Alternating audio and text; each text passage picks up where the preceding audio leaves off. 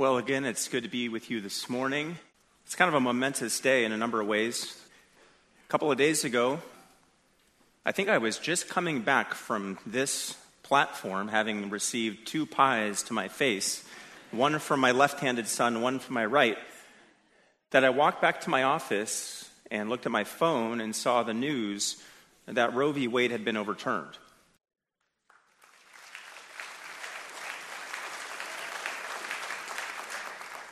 And I am not one, as you will find very soon, to preach politics up here, to preach social issues. This is not a bully pulpit for my preferences or political allegiances in any sense. But there are times that happen, things that happen in, in the surroundings of the people of God that we simply can't ignore. For something like Roe v. Wade, a decision that was decided forty-nine years ago, which created a federal right for a woman to, let's just say it, slaughter an innocent life in her womb. The fact that that decision toppled in our lifetime is a significant event, and it deserves attention from the pulpit. So I'm going to say a few things about a Christian's response to the news from two days ago, June twenty-fourth, twenty twenty-two, before we get into our message for this morning. I recorded this on video a couple days ago, but I realized not everybody watches videos, not everybody's on social media, so I figured this would be a good chance to say some things from up front this morning. Uh, number one, I believe the Christian's response to the overruling of Roe v. Wade, number one, is to rejoice. Uh, the fact that that ruling will have the result of innocent lives, lives that have been created, little boys, little girls created in the image of God, that those lives will be spared, is absolute reason to rejoice, to thank God for his kindness, shining his face on this time, giving us a little ray of light and hope in an otherwise darkening time, and reminding us that he is there, he is good, he is looking out for his people, he looks out for the lives of the innocents, and he is worthy to be praised. Uh, number two, we of course have to alliterate, I'm a preacher, we realize, we have to realize that though these are praiseworthy events, and this is praiseworthy news, this is not the ultimate battle. It was an, an evil thing, that decision, and all the evil that came out of it, but it's not the end game. America is not suddenly a Christian nation because Roe v. Wade is overturned. You get what I'm saying? This is not a Christianized nation now, and it's not a Christianizing nation. No, Second Timothy three thirteen says that things will and are going from bad to worse. And that is still the truth. We do have this glimmer of light in these dark days with this overruling of Roe, but things still will proceed from bad to worse, which leads to the third point, which is repent. Repent, meaning we still need to be people who are up front and out there with the gospel of Jesus Christ, showcasing what he has done for sinners like us through his bloody cross, calling on sinners, whatever their sin, to repent and believe in his gospel, to be shown his grace, and to have their sins of whatever type washed away, to be washed white as snow. The solution to a better Nebraska, a solution to a better America, the solution to a better world is not that abortion is now eradicated in some twenty-something states. The solution is the gospel of Jesus Christ. Let's not take our eye off that main thing that we are called to proclaim, that main message that we are called to proclaim, even in light of this great news. So rejoice, realize, repent, meaning calling on sinners to repent and believe in the gospel of Jesus Christ. Amen? All right. Let's actually open God's word to Revelation chapter one as we start a new series this morning. Now imagine, however you spend your days, you can get overwhelmed, as I do, with the number of emails that you receive from digital marketers. You know, emails that are oddly, eerily tailored to your specific needs and your specific interests. You know, if you're a car guy, you might be getting emails from dealerships or part suppliers. If you're a young mom, you might be getting emails from stroller manufacturers or emails about mommy play dates that are coming up. If you're a fan of a certain sports team, you're getting emails notifying you of the, the latest news related to your team. It's no different in my world as a pastor. I get emails all the time from ministries I follow and upcoming conferences and new books that are coming out. Uh, that last category, those are the emails I really like to receive, the new books that are coming out. But the emails I have less love for, frankly, are the emails I receive from church consultants. See, every once in a while, I'll get an email from a church consultant who will tell me that for a rather substantial fee, he or she will provide us, our church, with a ministry health assessment, or help us to establish a vision, or to help us become a Great Commission organization, to which I would say if we're not already a Great Commission organization, then we're actually not a church. Uh, anyway, to make sure I'm not unfairly caricaturing these church consultancy firms, I went online this week to visit some of their websites to see how they market themselves. And sadly, the results were sad and the results were troubling. Because despite their catchy names and their clever branding that were emblazoned all across their websites, completely missing from their websites were the name above all names, that of the Lord Jesus Christ. Let that sink in for a second. As these church consultancy firms seek to market themselves and frankly to turn a profit, these church consultancy firms that claim to be all about the church and for the church and want to help the church, they've left the Lord of the church, Jesus Christ, completely out of the equation. I'm bringing this up because it highlights a real concern I have for not only the church universal, but the church local. To, to gauge, to, to measure our ministry success, our ministry health, by what voices on the outside are telling us. Experts and consultants who are pushing best business practices, rather than encouraging us to hear directly from the Lord Jesus Christ, who, as First Corinthians one twenty-four says, is the wisdom of God. And that Lord, our Lord, has given us a timeless assessment of churches of every generation, in every location, in his timeless and perfect and sufficient word. As I've mentioned already a few times this morning, I'm brand new, and as your new senior pastor, your teaching pastor, I do get a lot of questions about what's to come. Where are we going? What is the future direction of the church? What's going to be different? What are we going to change? But I would submit to you that a more important question to ask, a more on-the-button question, a more pertinent question is this. How are we doing today? How are we doing now? That's the question that's on the table here this morning. How are we doing? And as we come to that question, I want to make it absolutely clear that the answer does not ultimately lie with me. The answer does not ultimately lie with you. The answer certainly does not lie with any so-called wisdom from outside. Rather, the answer to the question, how are we doing now, rests with the Lord of the church, the one who rules and governs the church, the one who directs and disciplines the church, the one who died for the people in the church. I'm talking, of course, about the Lord Jesus Christ. Today, we're going to be kicking off this new ten-week preaching series through Revelation one, two, and three, and prayerfully, what this series will do will help us answer that question. What is the Lord Jesus Christ's evaluation of our church today? How does the Lord view Indian Hills Community Church now? It's a direct question. At times it can be a painful question to work through, but it's an important question to ask and to answer as we seek to honor and please the Lord in all that we do. The series that we're embarking on this morning is called Postcards from Patmos, and we get the title from these seven short letters, or what I call postcards, which Jesus, after his resurrection, after his ascension, directed the Apostle John to send to these ancient churches in Asia Minor, modern-day Western Turkey. Now, these postcards are found in Revelation chapters two and three, and as we're going to see, these postcards represent the Lord Jesus giving his candid evaluation of these seven specific churches in a specific region at a specific period of time. But these postcards are not dated artifacts. Rather, in them, we see that the Lord of the church giving his evaluation of churches globally and across the centuries and churches today. Meaning these postcards, each, all seven of them, are directed to us. Now, before we get into each of these postcards, which I will preach individually in the weeks ahead, we do need to engage with the text that precedes them. So while we will get to the postcards of Revelation two and three, we need to spend first some time on the front porch of this book in Revelation chapter one. with the longest, the world's longest introduction now out of the way. And if you're not there already, I'd like you to turn to Revelation chapter one.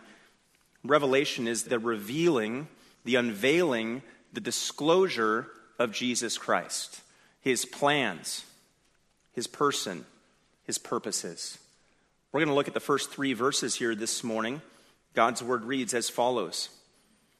The revelation of Jesus Christ, which God gave him to show to his bondservants the things which must soon take place. And he sent and communicated it by his angel to his bondservant John, who testified to the word of God and to the testimony of Jesus Christ, even to all that he saw. Blessed is he who reads and those who hear the words of the prophecy and heed the things which are written in it, for the time is near. Now, we'll be focusing on just these three verses here today, which feed not only into the entire book of Revelation, but which feed immediately into Christ's assessment of these seven churches there in Asia Minor, and by extension to the Lord's assessment of churches all across the globe today, including this church in Lincoln, Nebraska.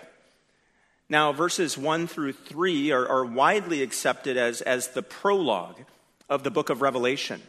They've also been called the preface to the book or the superscription to the book. Now, when we think of a prologue of or to any other book, we, we may dismiss it as not being all that important, since prologue is, by definition, a, a prior word. That's the meaning of the term prologue, the word before. So we might be tempted to, to sort of pass over it until we get to the real content of the book. Well, unlike a non-biblical book, we cannot dismiss or gloss over the prologue to the book of Revelation. And we cannot do so first because the prologue is Holy Scripture. It is direct revelation from God. It is the very word of God, which is profitable for teaching, for reproof, for correction, for training in righteousness.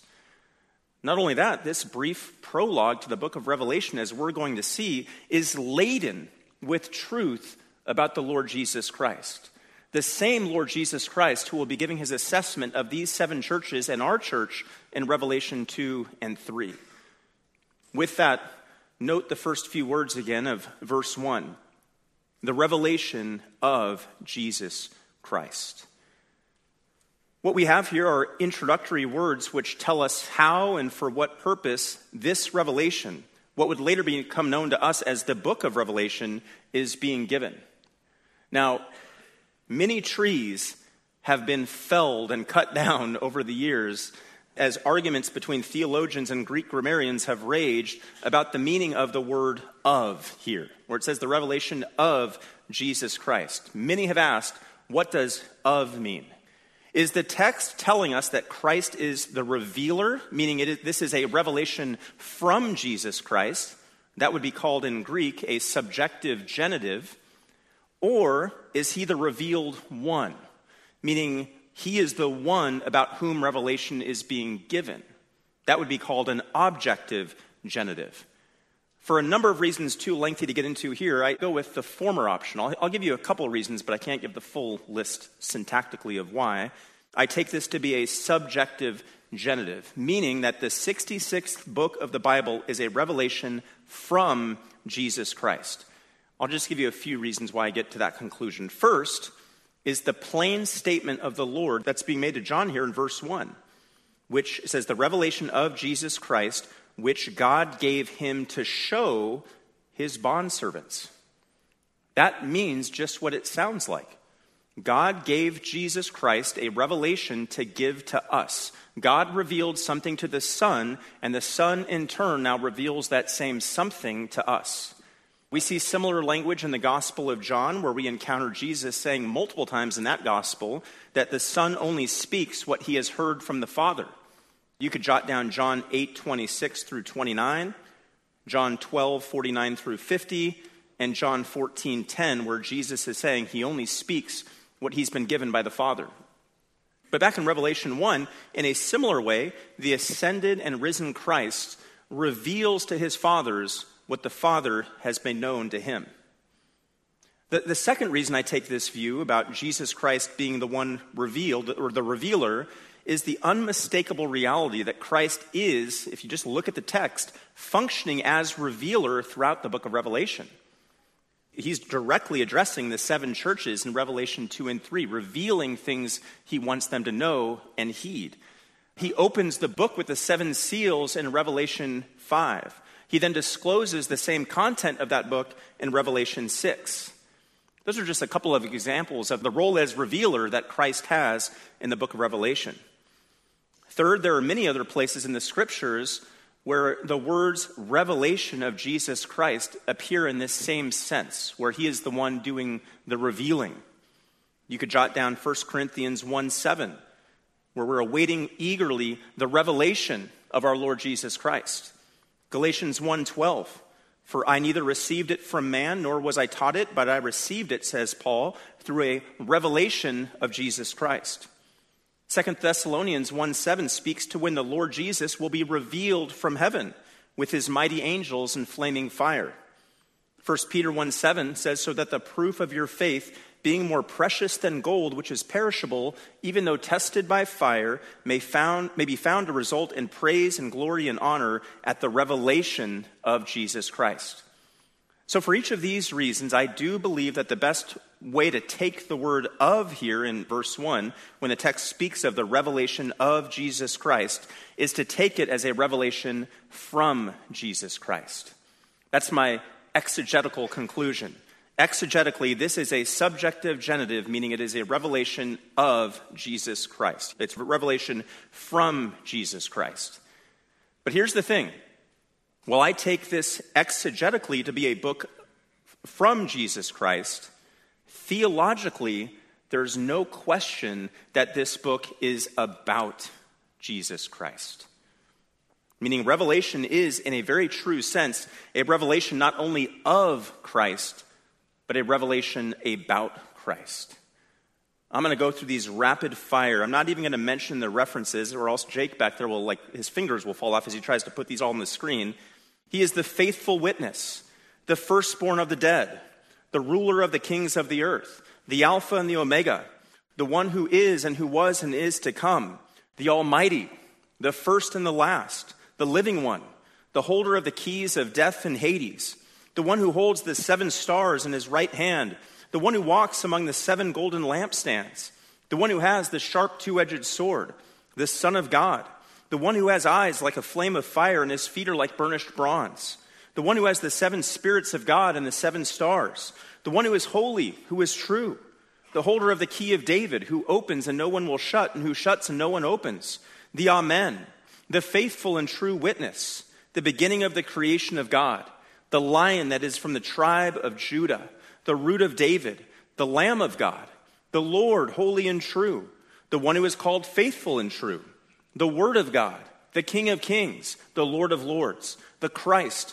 the Messiah who will rule on earth with his glorified saints, Jesus, the root and the descendant of David, the bright morning star. You could very well say, without exaggeration, without hyperbole, that the very theme of the book of Revelation is the Lord Jesus Christ. And as we're going to see this morning, the first three verses of the first chapter of the book of Revelation are very much in keeping with that theme. In fact, as we're going to see in these first three verses, they are rich in instruction about key truths concerning the person, the nature, and the character of our Lord Jesus Christ. So this morning, we're going to work through this prologue, not so much from the standpoint of setting up an exposition of the entire book of Revelation, which I do hope to get to very soon, but rather from the standpoint of gaining a clearer picture of the risen, ascended, glorified Christ as we prepare to hear what he has to say to these churches in Revelation two and three, but also to our church in twenty twenty-two. So I've picked out five truths about the Lord Jesus Christ that we see coming off the page here, here in this prologue, here in verses one through three. I'm sure there are many more. I'm sure there's much more that can be said. He is unsearchable in his ways. But we I picked out five. Here's the first truth about Christ that we see in this passage. We'll call this Christological truth number one. He reveals himself. He reveals himself. Another way of saying that would be he is communicative. Though he would be no less good and no less loving and no less just and no less righteous had he chosen not to reveal himself, had he chosen not to be communicative, the fact is our Lord has revealed himself, and he has done so in several ways. First, he has revealed himself in creation, through creation. He's revealed himself through his creation of the world and the cosmos. John one three, all things came into being through him, and apart from him, nothing came into being that has come into being. Colossians one sixteen, for by him all things were created, both in heavens and on the earth, visible and invisible, whether thrones or dominions or rulers or authorities, all things have been created through him and for him. That's speaking about our Lord, the second person of the Godhead, the Lord Jesus Christ. He's also revealed himself not only in creating, but in upholding all things that he has created. That's Hebrews one three. He upholds all things by the word of his power. So Christ reveals himself through creation. Not only that, he's revealed himself in his pre-incarnate appearances, meaning before the cross, before he put on flesh. It's widely recognized that the angel of Yahweh that we see referenced all throughout the Old Testament is, in many cases, in fact, the pre-incarnate Son of God. As John Walvoord put it in his work, Jesus Christ our Lord, the testimony of Scripture has been so complete on this point that in general, scholars who accept the inspiration and infallibility of Scripture are agreed that the angel of Jehovah, or, or Yahweh, is the Christ of the Old Testament. See, Walvoord isn't overreaching here. See, the pre-incarnate Christ was there to minister to the disheartened Hagar after her rejection by Abraham in Genesis sixteen. He was there to stay the hand of Abraham as Abraham prepared to slay his son in Genesis twenty-two. Therefore, Jesus was speaking truthfully to the Pharisees in John eight when he said, "Before Abraham was, I am." He was there to appear to Moses in the burning bush in Exodus chapter three. He was there in the pillar of cloud and the pillar of fire to lead Israel through the promised land, as we see in Exodus fourteen. Paul certifies that in First Corinthians ten four when he says that the spiritual rock which followed them was Christ. He was there to warn Balaam in Numbers chapter twenty-two. He was there to warn Israel in the time of the Judges in Judges chapter two. Later in Israel's history, he was involved in the slaying of one hundred eighty-five thousand Assyrians in Second Kings nineteen. He ministered to Elijah. I could go on and on and on and on. Christ has revealed himself through his creation. Christ has revealed himself through his pre-incarnate appearances. And now here's the next one. He revealed himself through his incarnation, in his incarnation, and through his earthly ministry. John one fourteen says, "And the Word became flesh and dwelt among us, and we saw his glory, glory as of the only begotten from the Father, full of grace and truth." John one eighteen says, "No one has seen God at any time. The only begotten God who is in the bosom of the Father, he," meaning Christ, "has explained," exegeted, "him," meaning God the Father." Hebrews one one and two, God, after he spoke long ago to the fathers and the prophets in many portions and in many ways, it says, in these last days has spoken to us in his Son. Christ revealed himself in his incarnation. He also revealed himself following his resurrection. He revealed himself to Mary Magdalene and doubting Thomas in John twenty. He revealed himself to his disciples at the Sea of Tiberias in John twenty-one. He revealed himself on the road to Emmaus in Luke twenty-four. He revealed himself to Saul, later Paul, as he was charging his way to Damascus, breathing threats and murder in Acts chapter nine. Paul, by the way, would confirm all that in First Corinthians fifteen eight when he said, "And last of all, as to one untimely born, he appeared to me also." And of course, our Lord has revealed himself most clearly in our day through his word. There's no better place to see that than in Second Peter. In fact, turn with me to Second Peter if you would. Second Peter chapter one, where we're going to see the Lord's revealing himself through his word. Peter here in Second Peter one, as you're turning there, is, of course, a witness to the Lord's transfiguration in his earthly ministry. And he says something. Now, this is older Peter writing later after the, the resurrection, after the ascension. And he says, for we, this is verse sixteen of chapter one of Second Peter, for we did not follow cleverly devised tales when we made known to you the power and coming of our Lord Jesus Christ, but we were eyewitnesses of his majesty. He's speaking of the transfiguration there. And then if you jump down to verse nineteen, he then says, so, or in some translations say, but we have the prophetic word made more sure, to which you would do well to pay attention as to a lamp shining in a dark place. Peter witnessed the transfiguration, and now he's saying we have a prophetic word, meaning the word of God, that's more sure than the revelation he received of Christ back during Christ's earthly ministry. And then as we go back to Revelation one one, we see yet another way that Christ reveals himself as he reveals God's future, yet to be fulfilled plans for what's coming next, as he prepares the earth and its wicked, unrepentant habitants for destruction, as he prepares his saints, his redeemed ones, for glory. All this to say, the Lord Jesus Christ reveals himself. That's our Christological truth, number one. Here's the second one. He relates to the other members of the Trinity. The Lord relates to the other members of the Trinity. The Lord Jesus Christ is the Son of God. He's the eternal Son of God, the second person of the Trinity. And in Revelation one one, we do see this brief glimpse into the intra-Trinitarian relations between God the Father, the first member of the Godhead, and God the Son. We see these two members of the Trinity, of the Godhead, interacting with each other with the words here in verse one, which God gave him. And what is it that God gave him?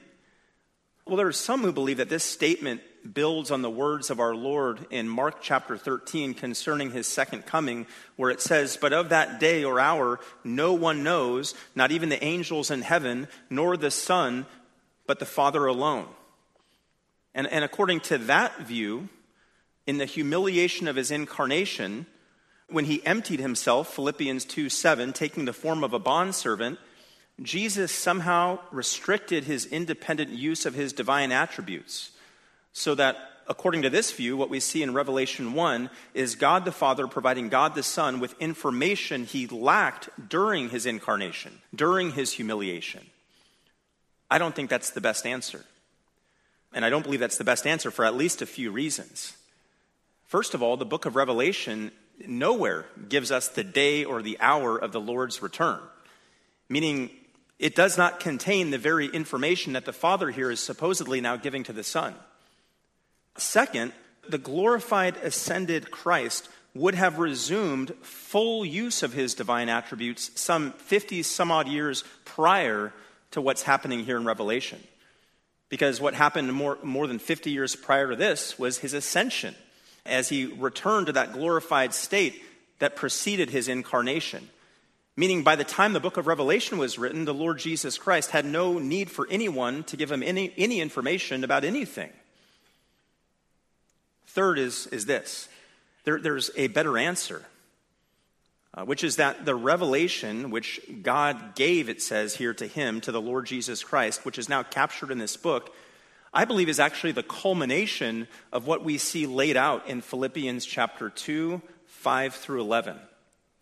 There, Paul says that the Son of God would come to earth, empty himself by taking the form of a bondservant and the likeness of men, that he would humble himself by being obedient to the point of death, even death on a cross. And as a reward, Philippians two nine says, God would highly exalt him. I believe that's exactly what's being described here in the book of Revelation. Jesus, meek and mild, is now returning and reigning as Christ victorious.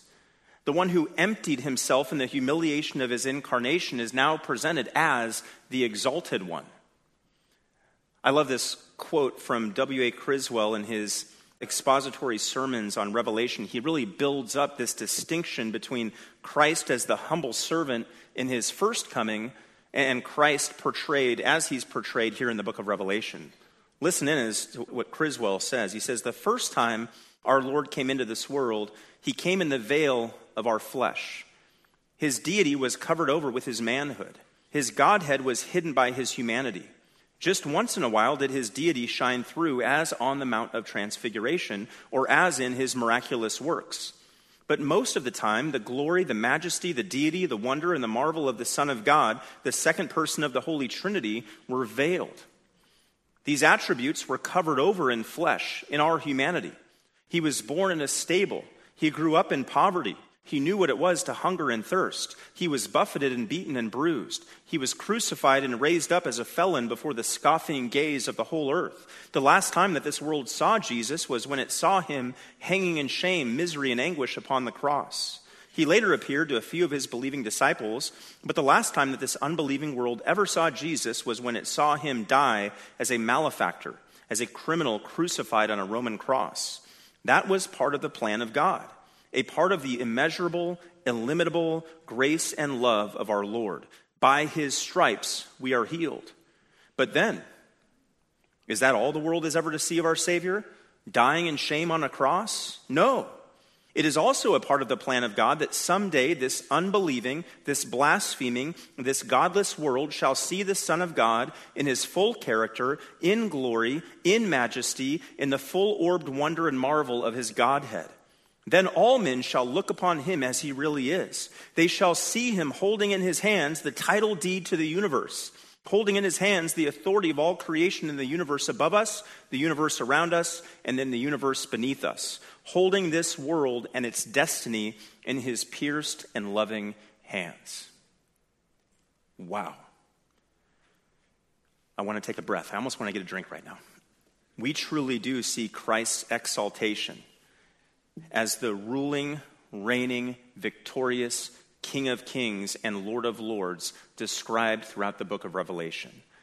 And the point here is, take this home with you, is that we cannot detach his exaltation from his eternally Trinitarian relationship with God the Father.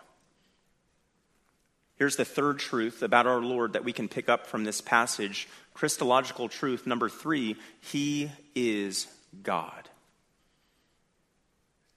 There is only one who knows and declares the future, God.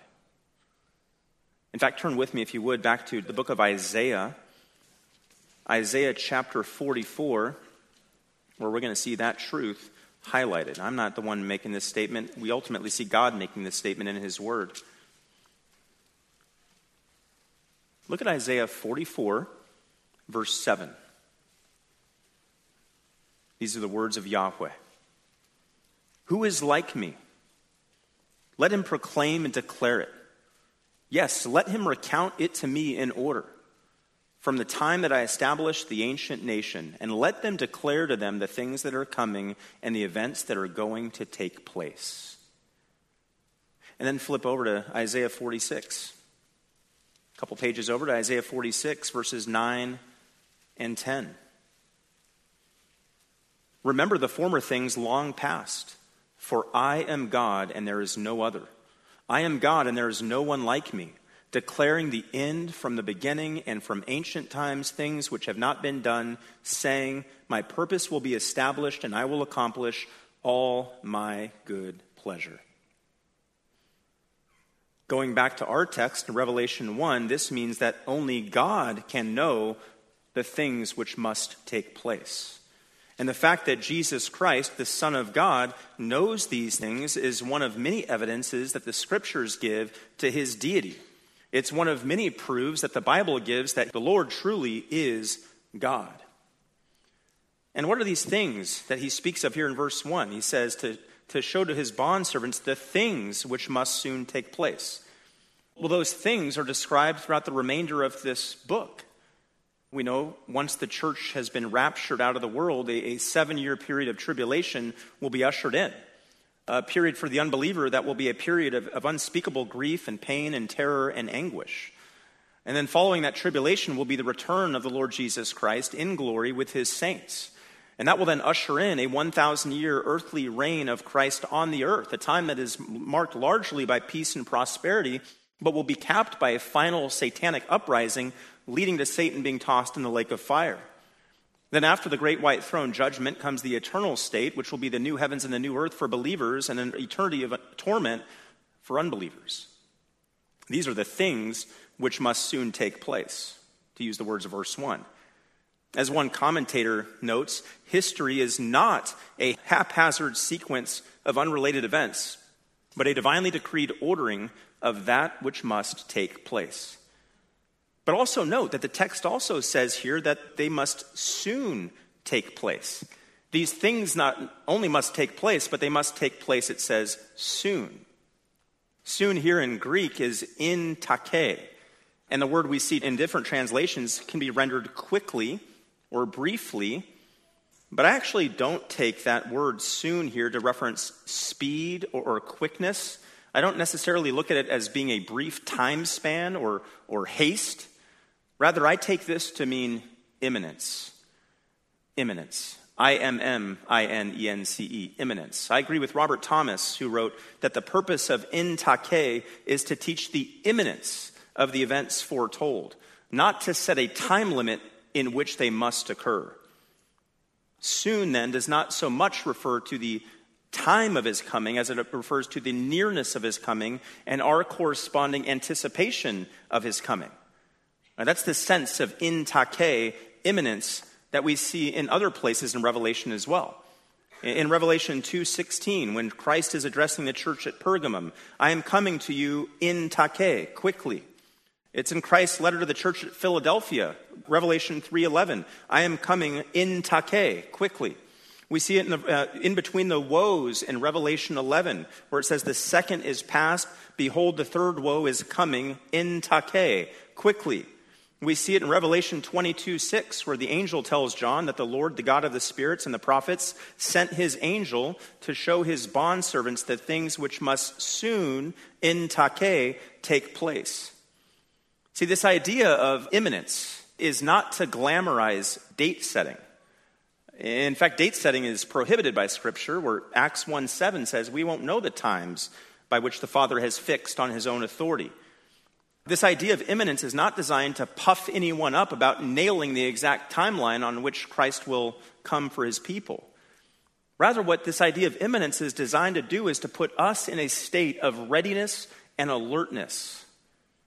You know, Matthew twenty-two or twenty-four forty-two, in the context of the second coming there, says, be on the alert, for you do not know which day your Lord is coming.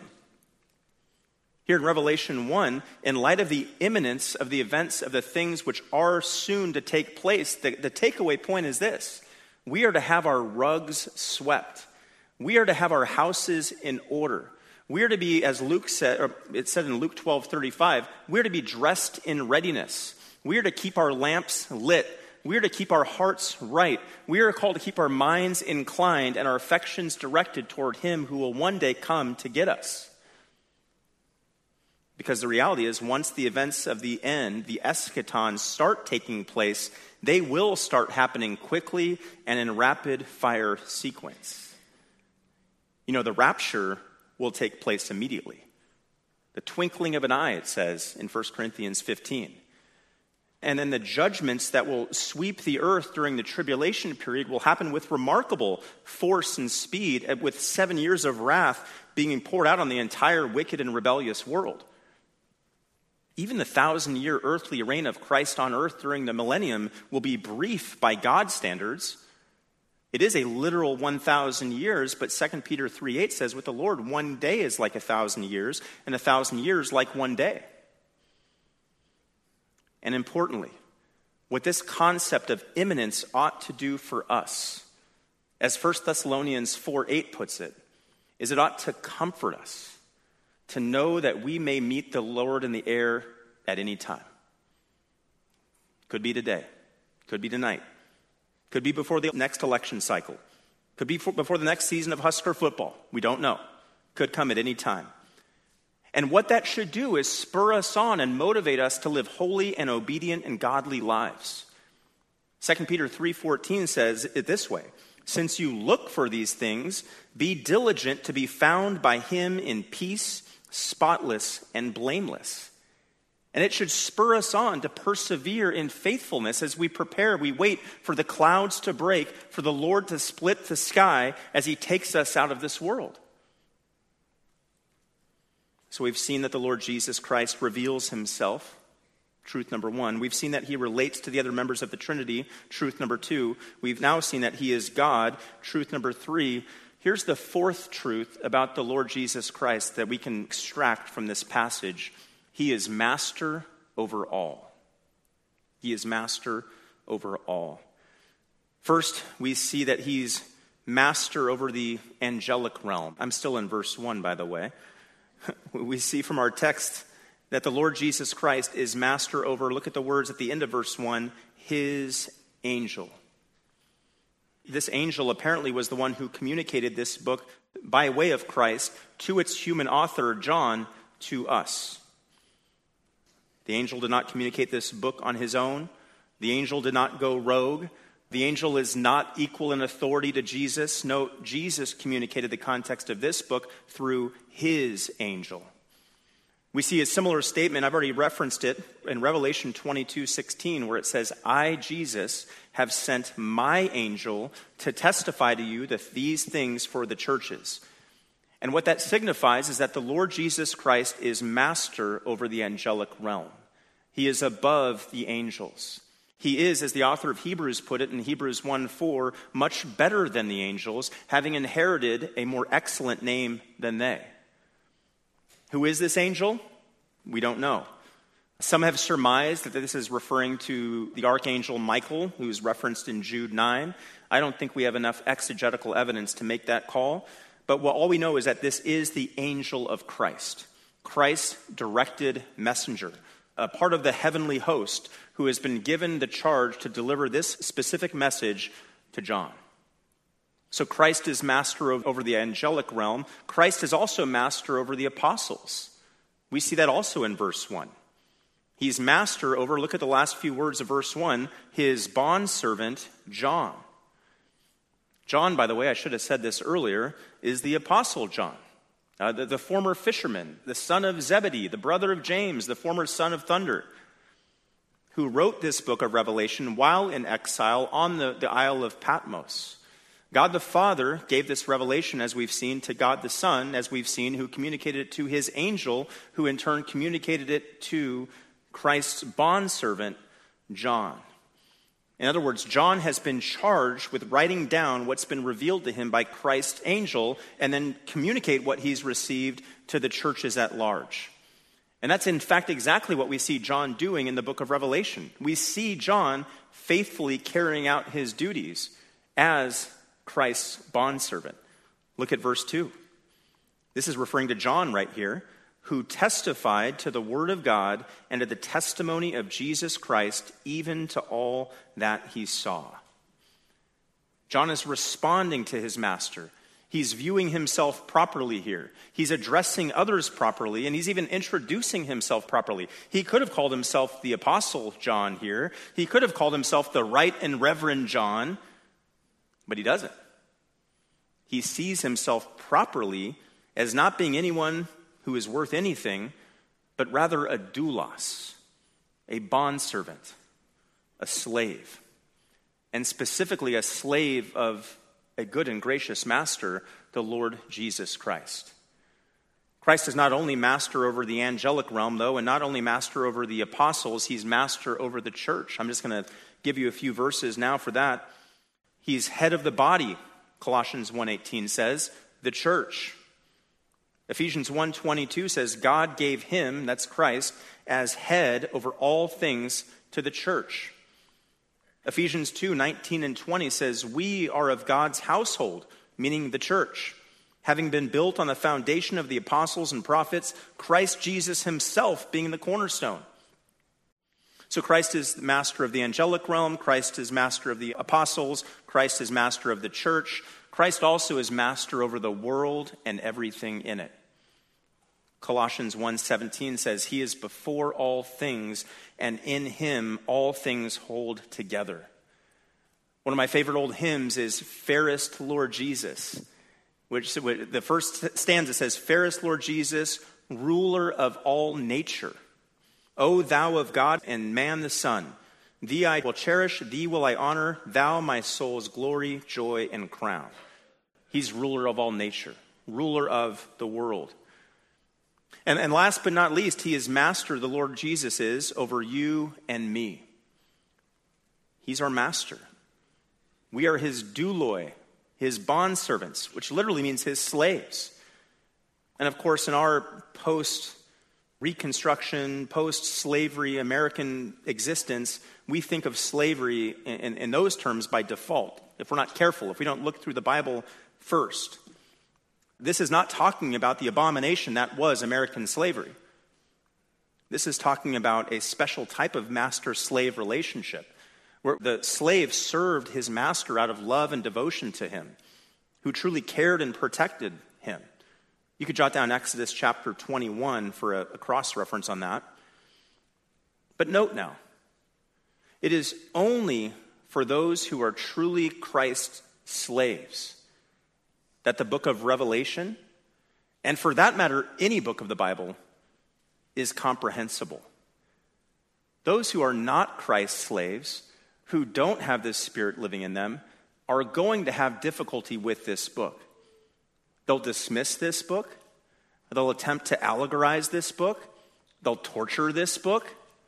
They'll see it as foolishness. That's First Corinthians two fourteen. And that's because it's veiled to them. But for the true follower of Christ, for the slave of Christ, for Christ's doulos, his slave, they will cherish this book. They will cling to the hope of this book. They will study this book, and they will look forward with joy and anticipation to all the events that this book foretells. As John MacArthur notes, unbelievers couldn't grasp what Jesus meant when he was teaching about present spiritual realities, meaning during his earthly ministry. Neither can they grasp the future realities. Divine truth is hidden from the world wise. That's true, isn't it? When we think about Jesus speaking in parables during his first advent. The unbelieving skeptic, says MacArthur, finds in the book of Revelation nothing but chaos and confusion. But to the loving, willing, bondservants of Jesus Christ, this book is the understandable unveiling of prophetic truth about the future of the world. Christ is master over all. Here's the fifth truth about our Lord that we can pick up from this passage, verses one through three. Christological truth number five is that he expects and blesses obedience.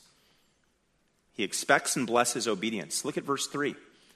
Blessed is he who reads and those who hear the words of the prophecy and heed the things which are written in it, for the time is near.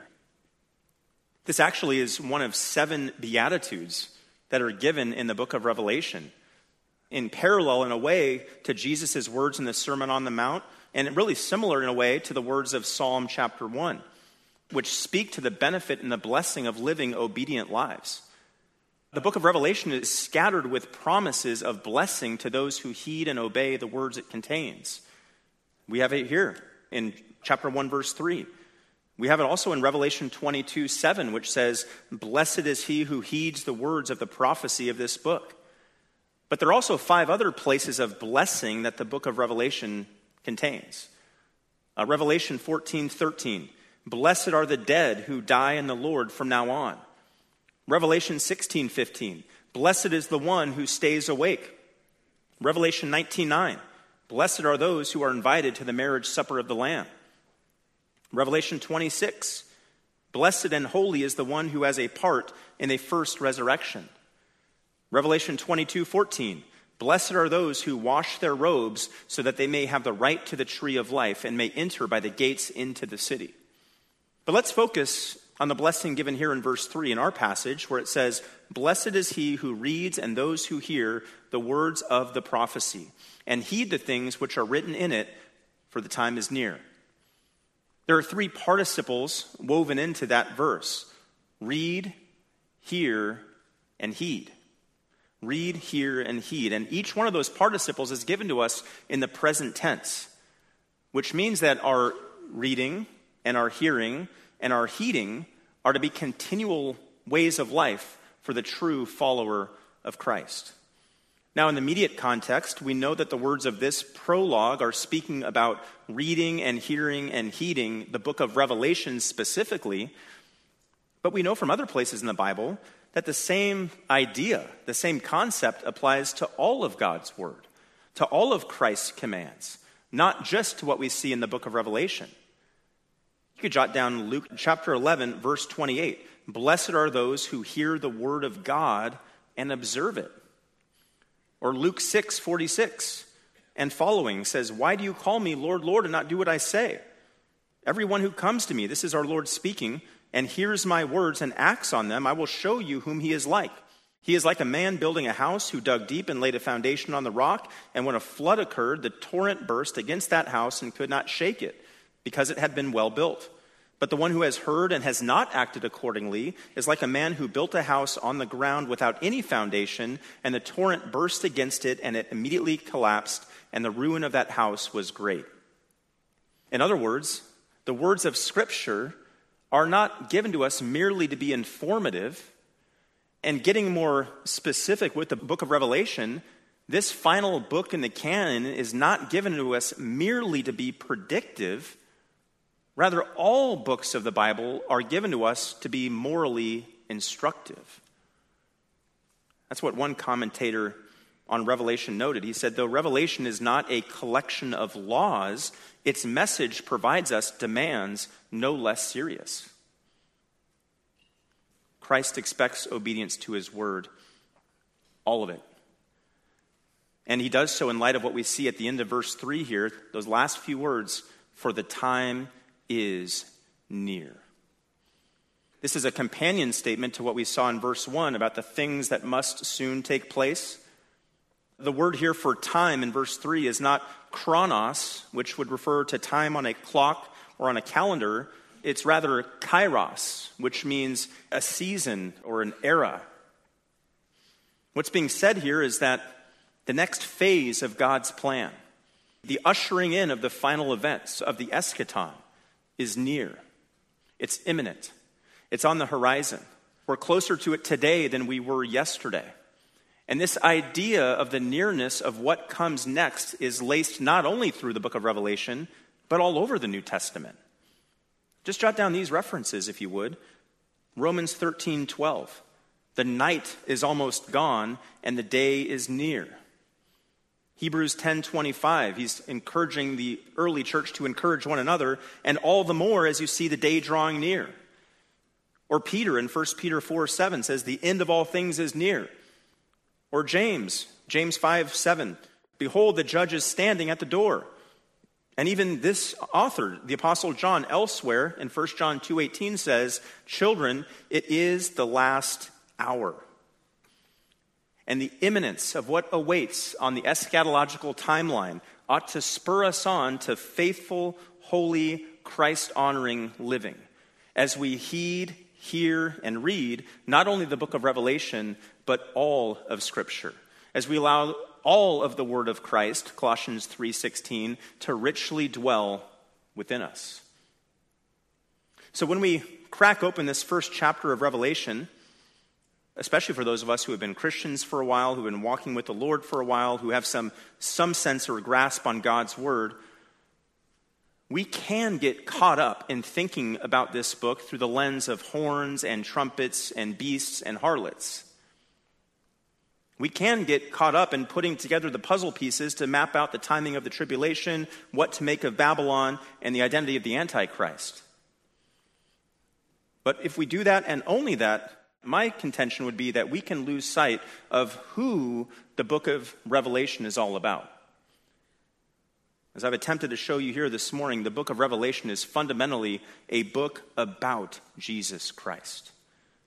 It's not the only book in the Bible that's about Jesus Christ. Obviously, the Gospels are about Jesus Christ as they present him in his first coming.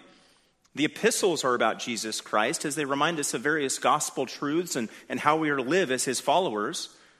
But the book of Revelation is fundamentally about Jesus Christ as well. Having covered just these three verses this morning, we've only scratched the surface on just these few Christological observations about our Lord. We've seen that he is one who reveals himself, He relates to the other members of the Trinity. He is God. He is master over all, and he expects and blesses obedience. Over the next two Sunday morning messages, we're going to continue to flesh out what this first chapter of Revelation tells us about the person and nature and character of the ascended and glorified Christ. And there we're going to see the King of glory in all his beauty, in his transcendent holiness, in his infinite majesty. And it is this Jesus who has dispatched John to send his postcards from Patmos to the seven churches of his day. It's this Jesus who we will stand before one day to give an account for all we stewarded and all that he entrusted us with here in his church. It is this Jesus who is not only preeminent in the church, but in the world. As Colossians one eighteen says, he gets first place in everything. Let's give that Jesus praise as we close our time in prayer. God, we thank you for this morning, and we thank you for the time in your word. We thank you that you have sent your son, the Lord Jesus, the Jesus that we see now unveiled in his glory in the book of Revelation. You sent him meek and mild into this world to save and to seek and save sinners like us. We're grateful. We're grateful that we have been reconciled, for we who have trusted in Christ, to you, God our Father, that we now have the Spirit living in us, and we have the example set before us in Christ, and we have the ability to pursue holiness and righteousness, which we did not have before. We have the hope of heaven, the hope of eternal life. We have the truth of your word, which guides us and leads us. We have the family of believers here that we can have fellowship with. We can pray to you, cry out to you, sing to you, worship you in every way. And for that we say thank you. Lord Jesus, we simply praise you for who you are in your ascended glory. I pray that everybody here this morning would come away encouraged and motivated to worship you faithfully, to view you as you are today, and to look forward with anticipation to when you come to get us, to rescue us from this earth, to deliver us from the wrath to come. We give you thanks and praise for this time in your word. In Jesus' name, amen.